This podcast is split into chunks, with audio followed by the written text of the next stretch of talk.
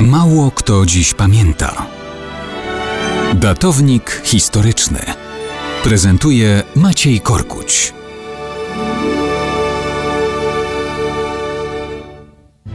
Mało kto dziś pamięta, że dokładnie 20 września 52 roku przed Chrystusem padła Alezja, twierdza zbuntowanych przeciw rzymskim najeźdźcom celtyckich Galów. Na ich czele stał młody potomek wodza Arwernów Vercingetorix. To prawdziwa legenda celtyckiego oręża. Vercingetorix wykorzystuje fakt, że Juliusz Cezar po podboju Galii wraca do Rzymu. Rozpoczyna powstanie, jednocząc pod swoim dowództwem niemal wszystkie plemiona galijskie. Wybucha wojna bez pardonu.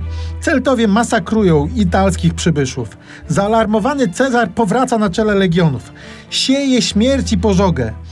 Morduje dziesiątki tysięcy ludzi. Vercingetorix podąża za nim krok w krok, ale zaskoczony szybką przeprawą Rzymian przez oddzielającą ich rzekę, zamyka się w galijskiej twierdzy Alezja. Czeka na zbliżającą się odsiecz właśnie mobilizowanej olbrzymiej armii Celtów. Cezar, nie widząc szans na powodzenie szturmu, każe otoczyć Alezję podwójnym wałem drewniano-ziemnym. Obrońców chce wziąć głodem. Wewnętrzny wał ma być ochroną przed Vercingetorixem i jego wojskiem, zewnętrzny przed ewentualną odsieczą. W sumie Rzymianie budują tam linię prawie 40 km umocnień.